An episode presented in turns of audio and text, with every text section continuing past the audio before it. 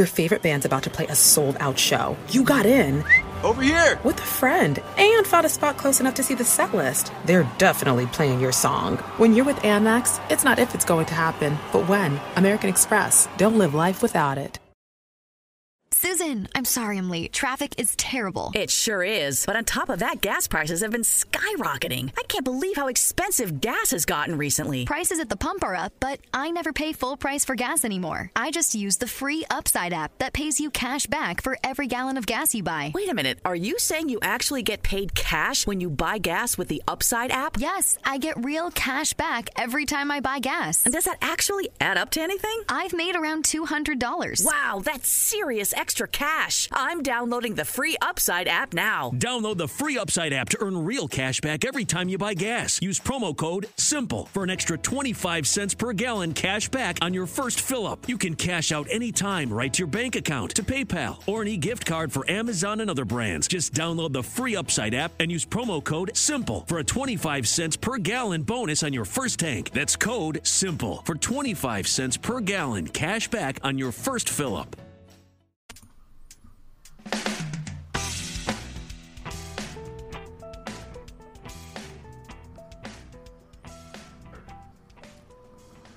Good morning. Good no, good afternoon. Sorry, uh, listeners. Let me turn that music off. I'm sure it's playing low in the background. How are you today? This is Jim the Keys bartender coming to you from uh, a beautiful Key Largo, Florida Keys. It's uh, mid 70s and sunny outside. I just came in from a short nap I took after working out. I teach my spin class at the gym. I, I go in, well, I get up. My routine today is I drove my daughter to school, went to the bank, go into the gym, do some lifting for about an hour, hour and 10 minutes, and then go and teach my spin class. And then come home, cook myself some lunch. And uh, there's nothing better. Uh, well, lunch. Uh, I guess that was a, a late breakfast, early lunch and uh, prior to doing that, I had was I was pulling in recycle uh, bin alongside my house, and this uh, this was surprising. I guess surprising to me. I've lived here eight years in this home, and there's this beautiful bush alongside the house, and I thought it was nice before. I really did. I liked the leaves. I, I knew it blossomed every so often, but I don't think I've ever really appreciated what it looked like. Uh, I put the cover photo, the cover photo for the episode is of the starburst bush, and I'll tie it in with everything. It's not just about. I'm not talking about a beautiful bush. Not that some guys haven't. I mean, depending on what you consider bush nowadays, because there's not a lot of bush left out there when you're talking about a certain type, the bush has disappeared. But for people's lawns, there's tons of bush, right? And and it's for the for the time I've lived here, I've never really appreciated what it looked like when it was in bloom, right at the height, and that's what it looks like. The picture that I put on the episode, and I guess it's I guess the word would be ephemeral, meaning it doesn't last long, it doesn't happen frequently. The blossoming of the bush. Same thing as the geraniums and things like that. They don't always, they always have the nice green to it, but not always blossom. And it made me think, I said, boy, I really don't pay attention to the things around me. I really don't. So I better just kind of slow down and start paying attention to things, especially since I live in this subtropical paradise. And so after I cooked myself something to eat and things like that, I said, well, what, how can I slow down today? So because I was going to go right into podcasting, my mind racing and all that stuff. And I thought, you know what? I did really good the other day with taking a nap in the middle of the day. I just stopped started meditating and then fell asleep. Which is perfectly fine when it comes to things like that. But I have a hammock out front and it's a relatively quiet street I live on. So I just laid in the sun for almost an hour, and it. I hate to say it. I hate to say it because it makes me seem old. It was glorious, and after I do that, I'm kind of a little, you know, groggy. I got to sit up and do all sorts of stuff, like wait for me to get acclimated and then come here and think about what I'm going to talk about when we're on the show. But I knew I was going to be talking about um, perception and color and things like that today. When and it does it does help when you're at a job and you find it mundane or routine. Just think about it. I guess if you were on an assembly line and every day was the same thing going by, if you're doing some one particular thing and it really doesn't change. For me, uh, where I work, we have tourists, uh, we have regulars that come in, people you don't get the chance to talk to, people you don't really appreciate. So, but coming across that starburst bush made me think, wow, you know, I can really think about that. Uh, think about the things I really don't pay attention to when they come up, like where people are from, how they're enjoying their stay here, what they're doing. Like the, there was a nice uh, young couple came in and they were getting uh, the young lady was getting her dive certification. I didn't know if it was her boyfriend or her husband, but they were sitting at the bar and they were very pleasant. They were they came in the night before, and they were uh, meeting a large group of people, I guess from the same dive boat they'd come in, and uh, they decided to come in the second night to have a couple drinks and some appetizers. And they came in. They were very nice, very pleasant, and they were from my neck of the woods. They're from New Jersey, the Medford area. So I thought that was really nice to come in, but I never really get the chance to see that. And I see these other people that come in, and I'll talk about some of the things they did share with uh, the other day. I had my friends Ace, Martha, Dan. They were in. I had a couple that own a bar near Mount Rushmore in South Dakota. I thought that was interesting because Ace had spent some time near the park. Uh, one of our friends uh, that come into the, the bar there, Ace, he uh, had spent a, a, significant amount of time at a friend's ranch near Mount Rushmore, and I had he he described it to me. It made me feel more connected to it. But I always thought, you know, man, I got to feel connected to the place I am sometimes and the people I'm around. And that, a lot of times I get into work and I'm just tired. And I just don't, you know, when you're tired, you just don't have time to, or effort or the ability to see things you don't see all the time when someone comes in. There's a, a lovely couple, Dee and Jim, that come in, and and Jim's a couple years older than me, and he is. I never really spoke to him that often. And it turned out he's very funny, and a nice, a nice soft-spoken guy. And he's he's not one of those guys that are funny inadvertently. He's advertently funny, meaning he's on purpose. And and Dee is just pleasant and lovely woman, and I just appreciate I appreciate people more often when when I take just take my time and just don't say, oh, the same people all over again. It's the same thing every day. It's not the same thing every day. If you have a varied life, if you it could be the same thing every day if you lived in a prison in a closed environment. I mean, that's always like the nightmare thing. You're just sitting in a white room with a white table, white chair, white clothes, and you just get the same food, the same interactions with people and things like that. That's that's a nightmare to me. But when you think about how big the world is and how incredibly diverse everything is around you, it's just around us. There's a, there's worlds of things going on. I, I don't know if I mentioned in uh, the episode yesterday, but you met. I think I did, about the Bufo toad. Uh, the Bufo toad's an invasive toad that was put into cane field to control. the insects. Uh, and it turned out that it was the wrong toad they put in. Uh, they did put the Bufo toad in. They were trying to put another toad in from Central America, and this one was poisonous. And Abby, my wife, was driving to work, and she's driving down past the neighbor's house, and she thought someone was throwing tennis balls at her. And turns out it was toads. These toads that were warm, staying warm under the hood of her car during the night when it got cool here because they're from Central America. They're not used to getting into lower 60s, so they were getting someplace cold, and they hopped out. Uh, you don't you don't really get the chance to see them all the time. And even though they're invasive, just like the iguana, you may see an iguana run by. Yesterday I saw an iguana run by, about two and a half foot long iguana.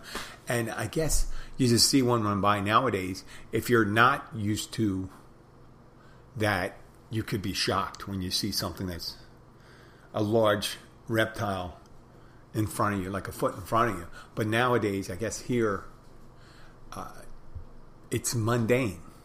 It's a normal occurrence.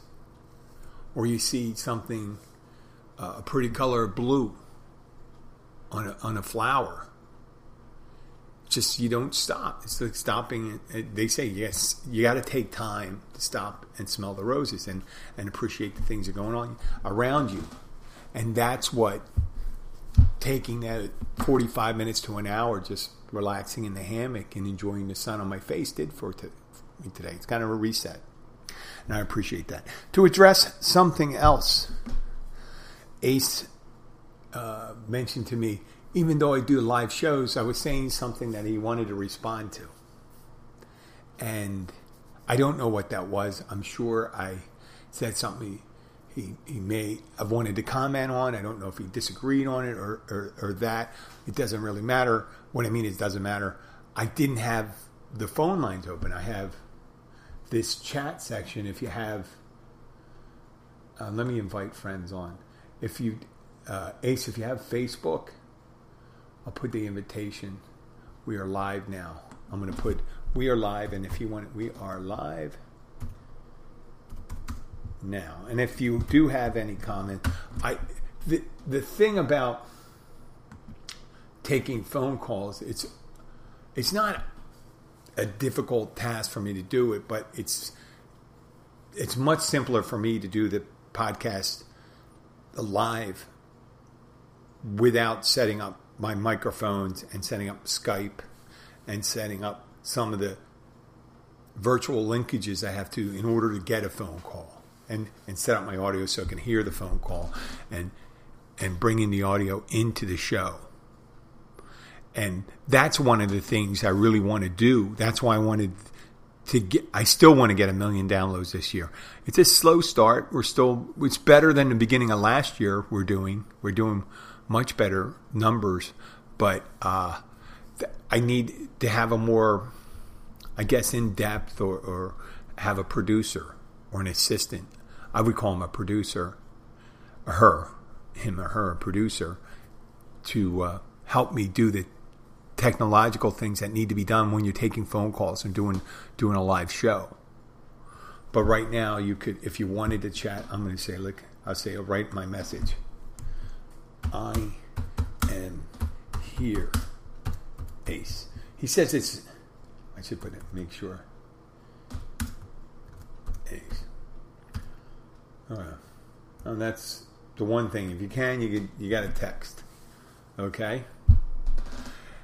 And I mean, it's not that I wouldn't want to take your call. I'm not. I'm not necessarily looking for a debate, but obviously, there's things I say that some people disagree with. And I my hats off to you guys that still listen after you you take I don't say you take note. I don't want to say take offense because if you took offense, you probably wouldn't be listening anymore.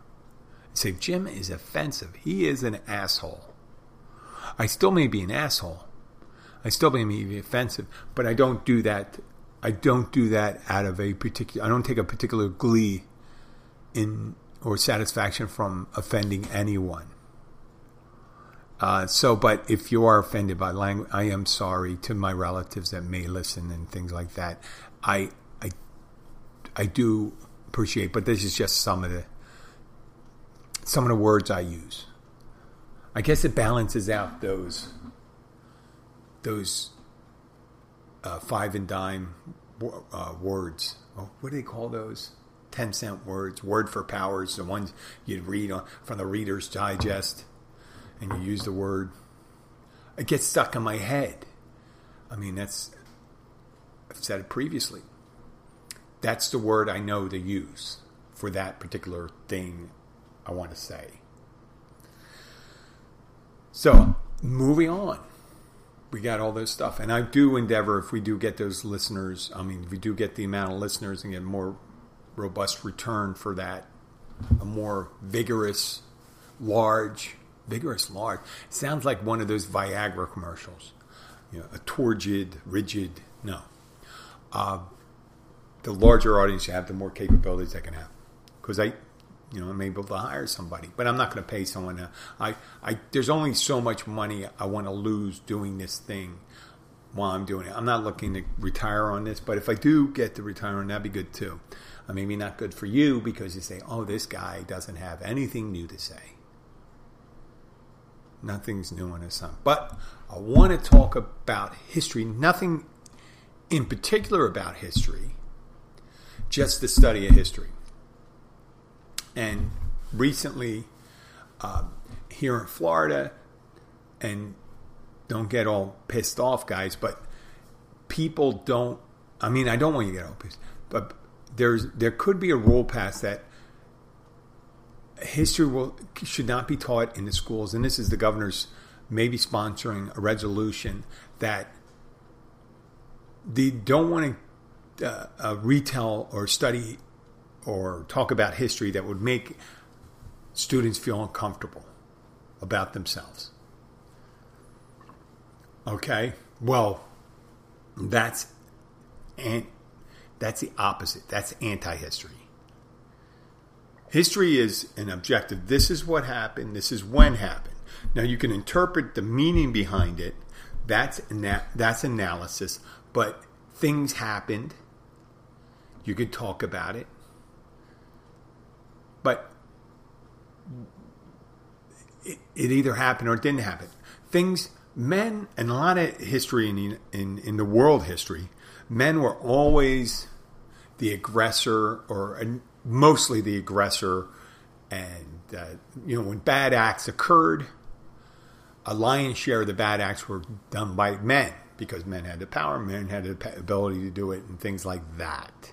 I'm sure there were women that do a lot of a lot of women did some bad things throughout history, but large things of note, large historical events were usually committed by males. Now, if we did not teach those events, we said, well, it's going to make males feel uncomfortable. Then you'd be wiping out 90% of all history. Right?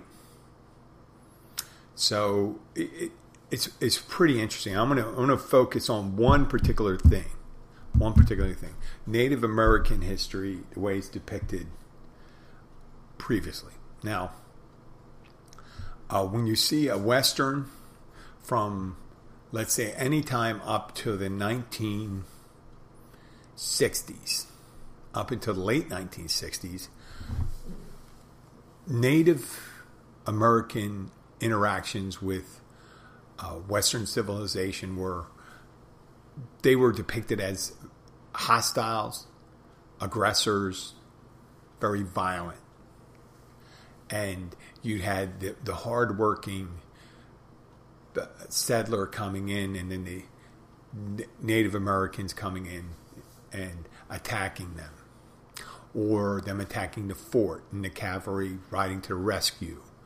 Uh, the U.S. cavalry riding to the rescue, your stagecoach, and all those things. That the depiction of the Native Americans showed them as aggressors, and rarely do they say, in some of those movies, rarely do they show that. You know, they were their lands were uh, taken from them. They were there first, and they could have been spread out. They could have been spread out for a while. So I guess when people arrived in the West to go and see all this land, and there's no one living there, right?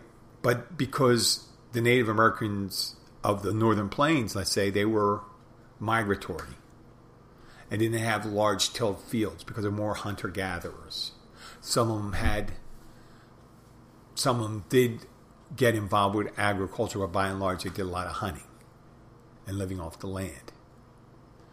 So that you wouldn't see large homesteads or cities or things like that, and their populations weren't uh, overwhelming. So it was easy for you, as let's say, an explorer, to say, "Well, these aren't being really used; these aren't being utilized." These lands, as time goes on, they start traveling through, and they say, "Well, we're just coming through. We're just going through this area in order to get to the other side, to get to the west coast." to get to ports of San Francisco or to get to the gold uh, rush in California or Yukon Territory and things like that. And then it was, oh wow, you know.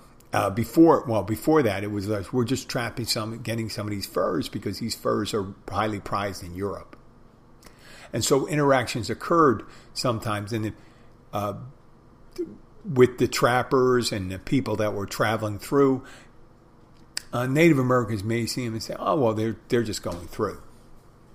They're not setting up shop. They're going all the way th- across."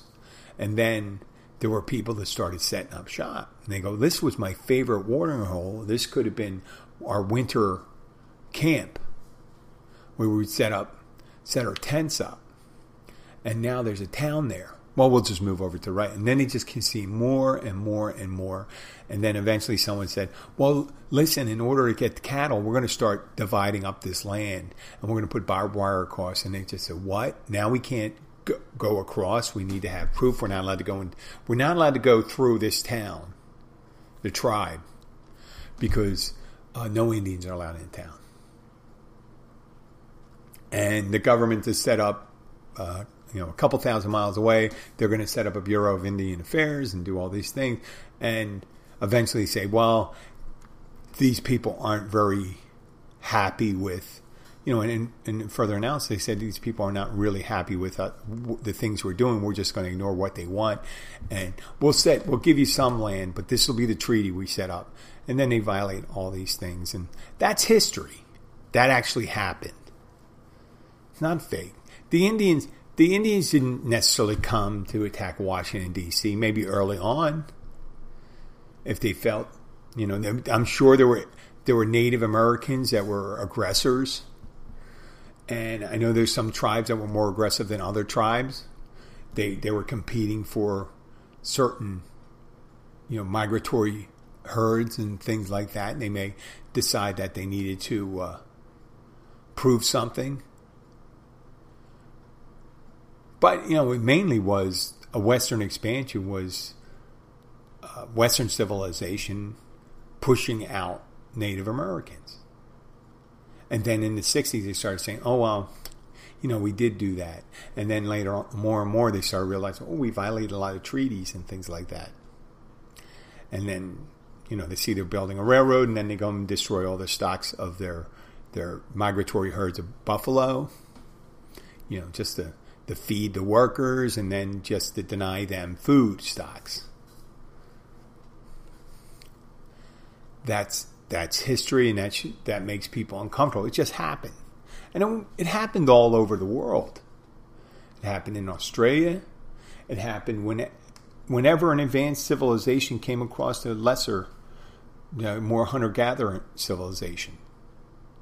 It's not a. It's not like a more I'd say, objectively superlative civilization unseating another.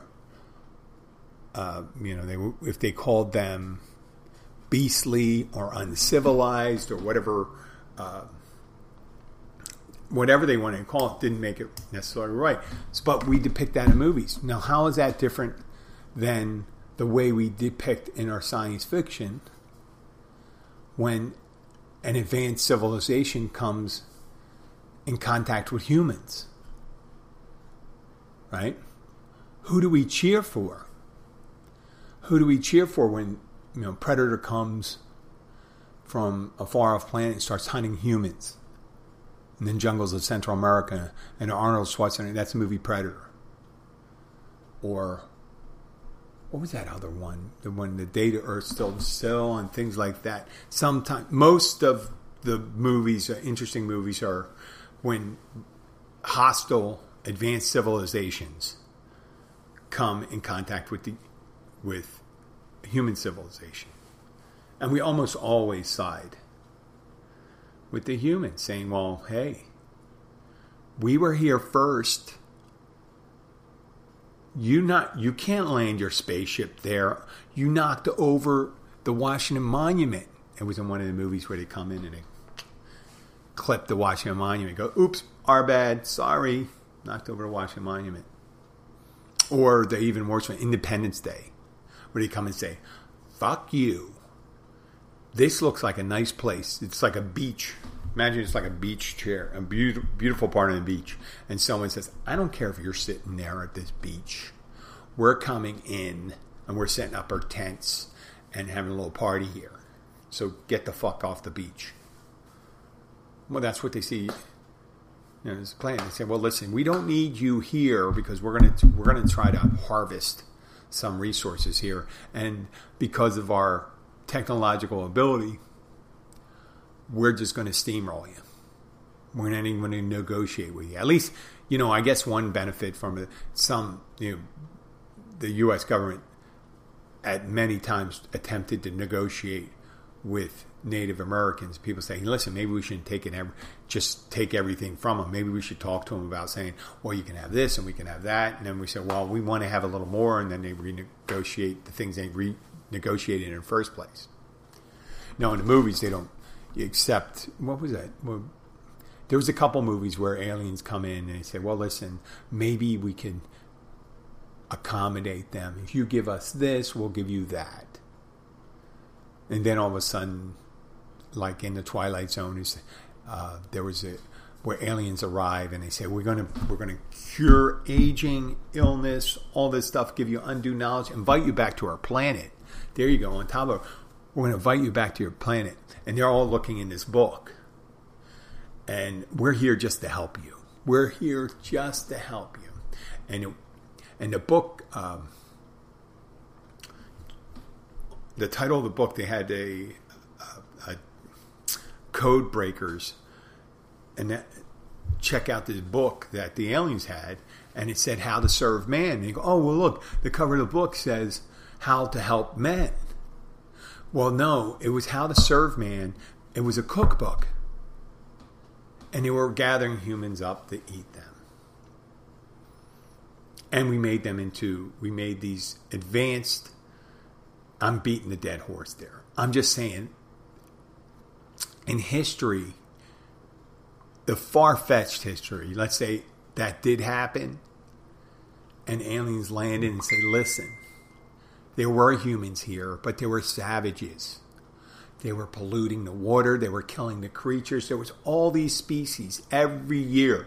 Thousands upon thousands of species uh, became extinct, not through natural geographic or uh, geological or meteorological changes, but through human uh, caused extinctions, you know, overfishing, overhunting, over harvest they harvested these beautiful tusk off these elephants just so they can make jewelry and pianos and little figurines.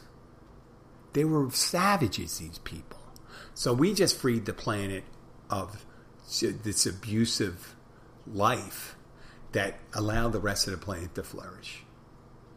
And that would be the history. We wouldn't have any we wouldn't have any say in that history right?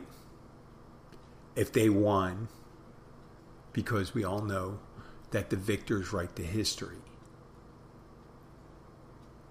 When all you had to say was, well, a more advanced civilization landed and they wanted what we had on the planet and we tried to stop them and it didn't work. And uh, they could tell, both can tell that story that way. They wanted what we have. We didn't want to give it to them because they wanted they kept on wanting more and more, and they did. So why why couldn't we tell history that way? It happens in every civilization when someone has more technological savvy, tactical savvy, knowledge. right? More brute force. So when we when you when uh, someone talks to Genghis Khan, I've, I've read a little about Genghis Khan and stuff. Genghis Khan may have not have been the Mongolians, the Mongolian hordes. They could just be, who who knows? They they could have just been history. The way the way history was written, that civilizations around them could have been impinging, impinging on their migratory traditions. So, because they had the ability as horsemen and be able to shoot arrows from the back of horseback, they had the technological know how to be able to expand rapidly. Expand rapidly because other people say, "What the fuck? These guys ride like crazy, and they can shoot, they can shoot arrows from the back of a horse while they're moving, and we got to stand still, and they're coming, coming at us and hit, hitting us with arrows and stuff like that, and we can't, we can't resist that. So eventually,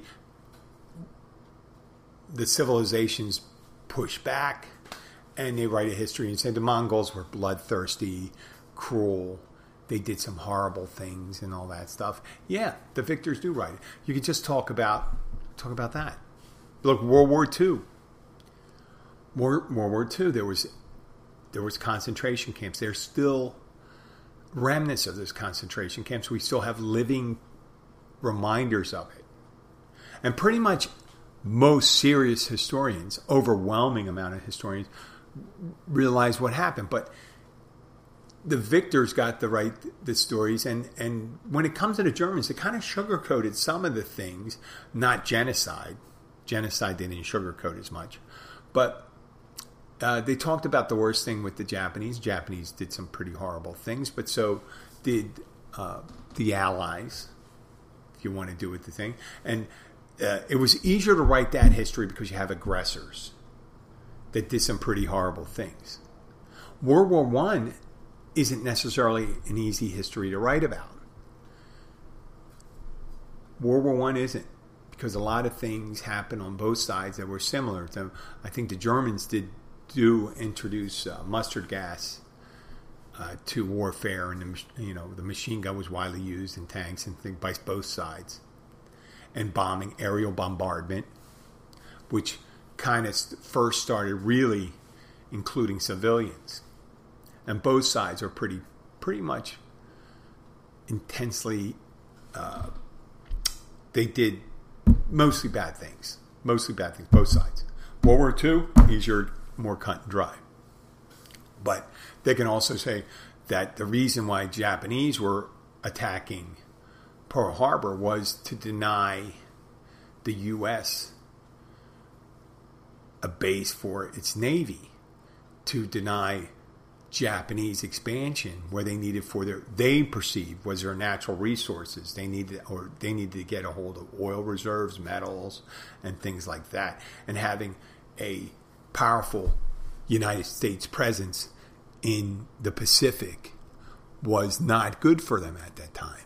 And they were doing some pretty horrible things in Korea, Vietnam, and the Far East. Who's calling right now? That's Abby. I I'm going to sign off and call my uh, talk to my wife. I want to thank you for listening. This is uh, I don't mean to be ham-handed, but that's pretty much it. What I wanted to talk about. It was, it's really pretty much. I guess I should tie it up a little better. But history is in the by, high, eye of the beholder, and you can objectively look at it and say, this is what happened. The slave trade did happen. Yes, there were uh, Africans involved in the slave trade, meaning they captured some enemy tribesmen, maybe something like that, and turned them over to the slave traders traders on the on the African coast where they had to set up their trading posts. But once they got on the ship, once slavery was making its way to Europe and the New World, it was all Western civilization, Europeans that were involved in that. It was all that. And people say, well, you, Africans, yeah, well, yeah, that, yes, there were Africans involved in the slave trade.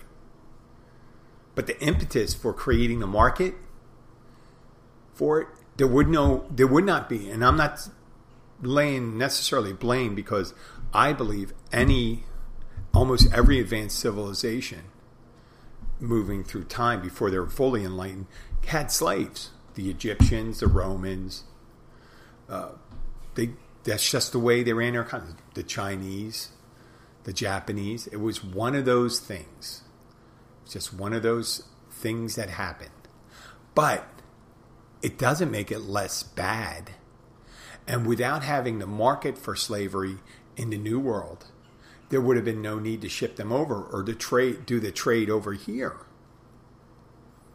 And there were and there were slave holders, and some of them were brutal and and things like that. It just happened. It just happened. It doesn't make it better. It doesn't make it worse. It actually makes but the, the, you can talk about those things. And if you feel bad because you share a characteristic with one of those people, if you happen to be white, so be it. KKK was for so was KKK was powerful in southern and northern politics for the longest time. The Knights of the uh, Ku Klux Klan, made up of white people trying to preserve their political uh, hegemony in the United States. They didn't want to share it. So they interfered. And there was a lot of things that went on. There were horrible violence that went on. There was lynchings and things like that.